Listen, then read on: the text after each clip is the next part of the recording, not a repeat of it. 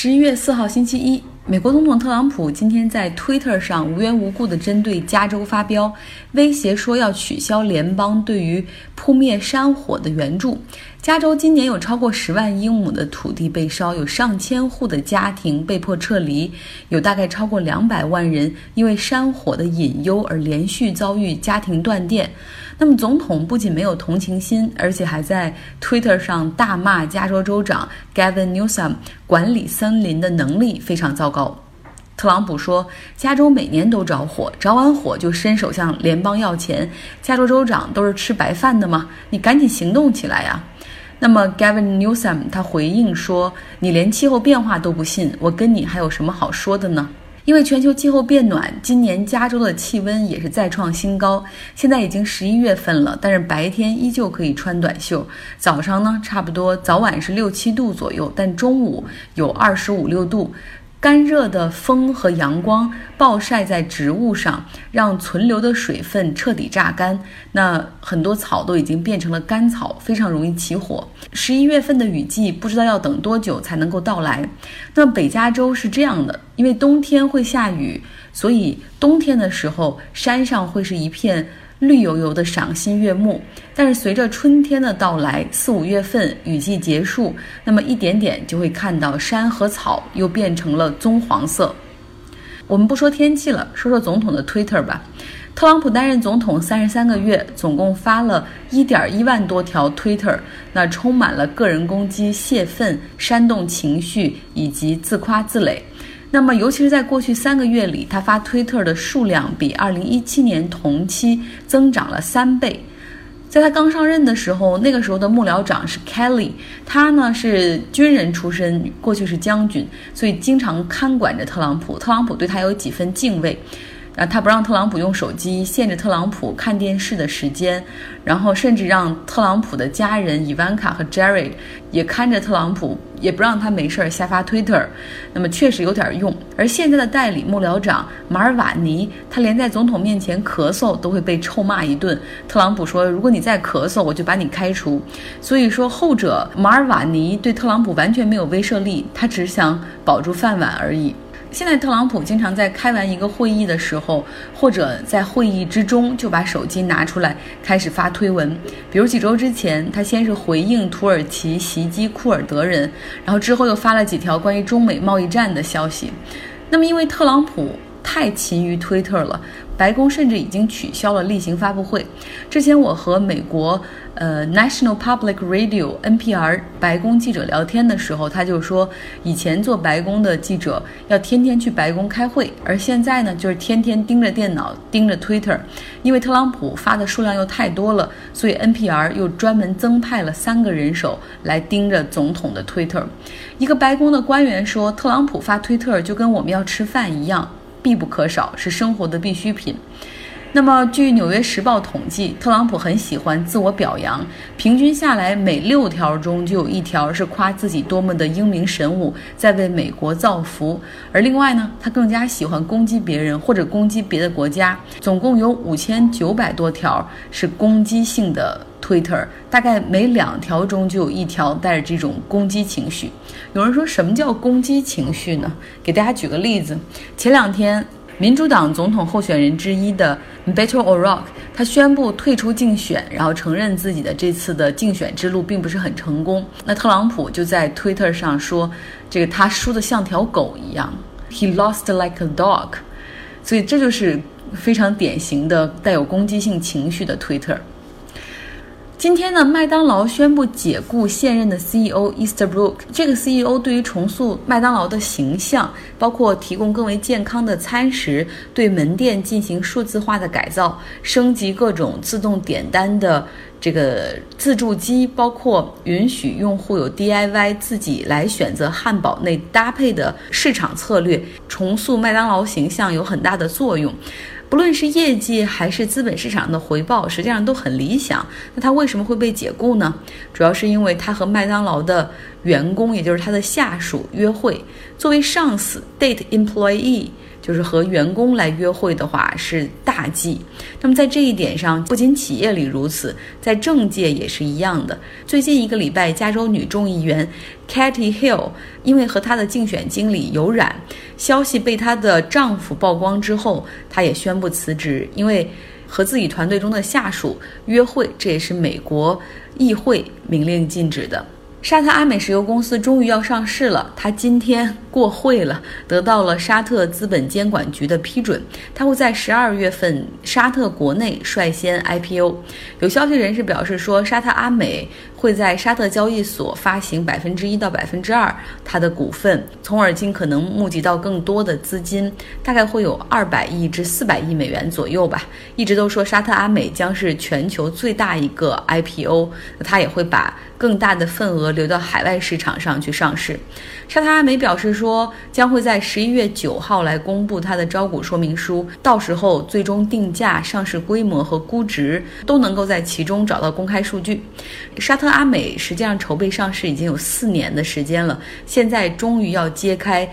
它的上市面纱，大家都很好奇哈，就为什么筹备了这么久才上市呢？之前有一期节目中也说过，因为它。作为一个沙特王室所拥有的国家石油公司，在过去的数十年里没有任何的财务数据公开，所以它的经营业绩、盈利水平在整个资本市场上没有任何的记录，所以华尔街的交易员们或者投行的这些人很难去给它定价。再加上国际油价飘忽不定，然后这个沙特原油的储备前一段时间又遭到了所谓也门胡塞组织的攻击，哈，它的财富、它的盈利都和它的原油储备息息相关，而这样的一次袭击又让它的整个原油储备的体系看起来十分的脆弱，所以它上市的日期也是一再的推迟。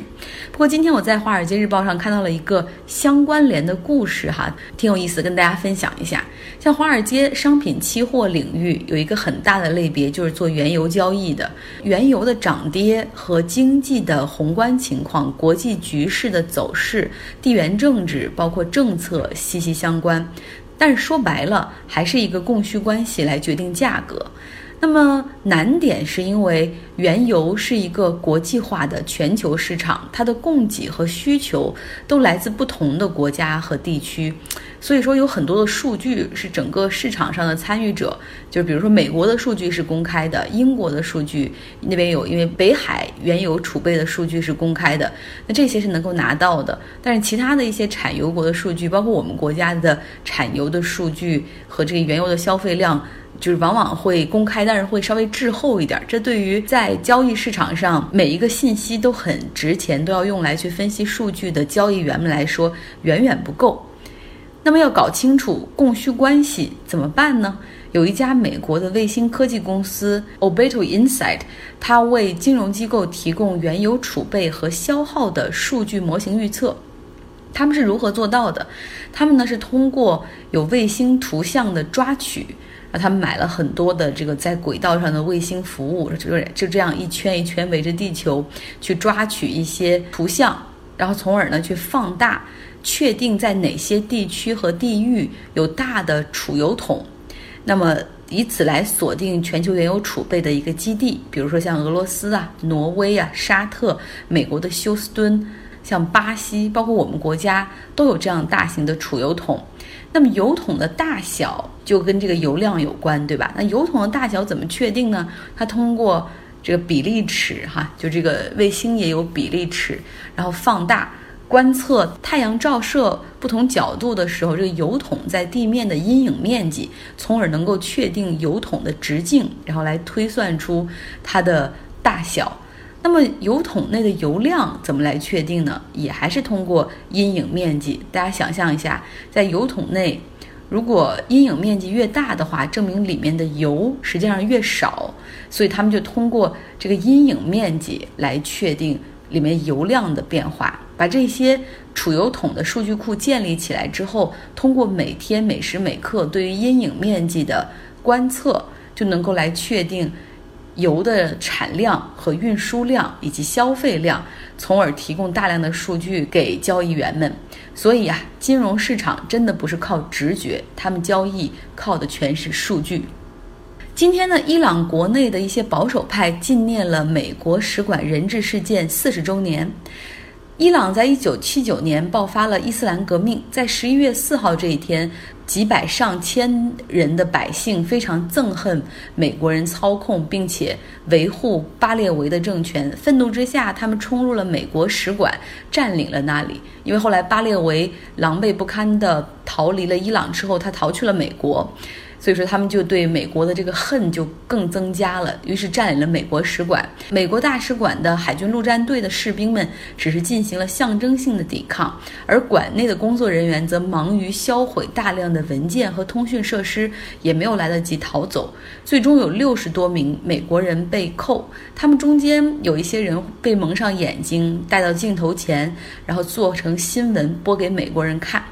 那么，其中有六个人在加拿大大使的协助之下藏到他的家中，这就是那部电影本·阿尔弗莱克导演的《阿狗逃出德黑兰》中的故事。哈，就是这个是讲如何 CIA 情报局的一个探员假扮成好莱坞制片商，要拍一个跟像《星球大战》那样的电影，然后要在伊朗拍，以拍电影为由，怎么把这六个人成功的从伊朗救出来。那另外呢，还有十四名的女性和非洲裔的美国人提前被释放。期间，美国总统吉米·卡特对伊朗实行了各种各样的经济和外交压力，包括禁止从伊朗进口石油，对它进行经济封锁。一些伊朗人被美国逐出境，冻结伊朗人在美国的资产，宣布和伊朗断交等等，甚至准备启动武力营救，但都没有用。伊朗当时给出的条件就是要遣返已经逃去美国国王巴列维，送他回伊朗受审。那么这个僵局就一直持续，直到两伊战争打响。这个时候，伊朗希望主动能够赶紧把这个人质问题给解决。让他们能够轻手利脚地对付伊拉克，又因为这个时候巴列维也已经死了，所以最终在阿尔及利亚政府的调停下，美国和伊朗达成协议，伊朗释放人质，要求同时呢，美国解冻伊朗在美国的财产，并且保证之后绝不起诉伊朗，寻求各种赔偿等等。最终这五十二，最终剩下的这五十二名人质，在被扣留四百四十四天之后释放，返回美国。今天，美国和加拿大都进入到了冬令时，时间向后调了一个小时，所以今天可以心安理得的多睡一个小时，也毫无压力。那么说是为了节能哈，不过大家想象一下，现在是往后调了一个小时，早上起来的时候天亮了，那早上可以不开灯，但是晚上回来天黑得更早了，所以回家之后依旧会用电，所以一直也有人质疑说，搞这个冬令时和夏令时其实意义不大。如果是从节能的角度上来考虑的话，而且你这样来回一年要调两次时间呢，搞得很多人疲惫不堪，是甚至要适应几周才能够。把身体调整好。那么，加州去年在中期选举的时候，也有一个民意发起的公投，要取消夏令时和冬令时，最终获得超过百分之五十一的人的支持，就是通过了，皆大欢喜哈。希望能够真的取消，但结果呢？因为这个新的立法和联邦的法律有冲突，所以最终法院裁决加州的这个投票无效。为什么会这样？因为美国本来本土就已经有四个时区了，有中部、山区、东西部四个时区。那和不同地方的人开会的时候已经很复杂了，永远都不能只说时间，要标注时区。比如说，像我们这边西海岸是 PT Pacific Time 太平洋时间，那么东海岸的人是 ET East Coast Time。尤其是和纽约人开会会比较多，一定要标注这两个是 ET 还是 PT。那么再多一个加州时区，显然非常不现实。那当我告诉朋友们说中国这么大，但只有一个时区的时候，他们都都鼓掌说这太方便了。如果美国是这样的话，能够那那有多好？不过每次回哈尔滨的时候，我们那儿亮天会比较早，所以醒的也会比较早。到到夏天的时候，大概凌晨三点多吧就会亮天。那么前段时间回去也是六点多的时候，太阳就能把人晒醒了。不过不管怎么样，出于便利的角度考虑，我觉得一个时区挺好的。大家周一快乐！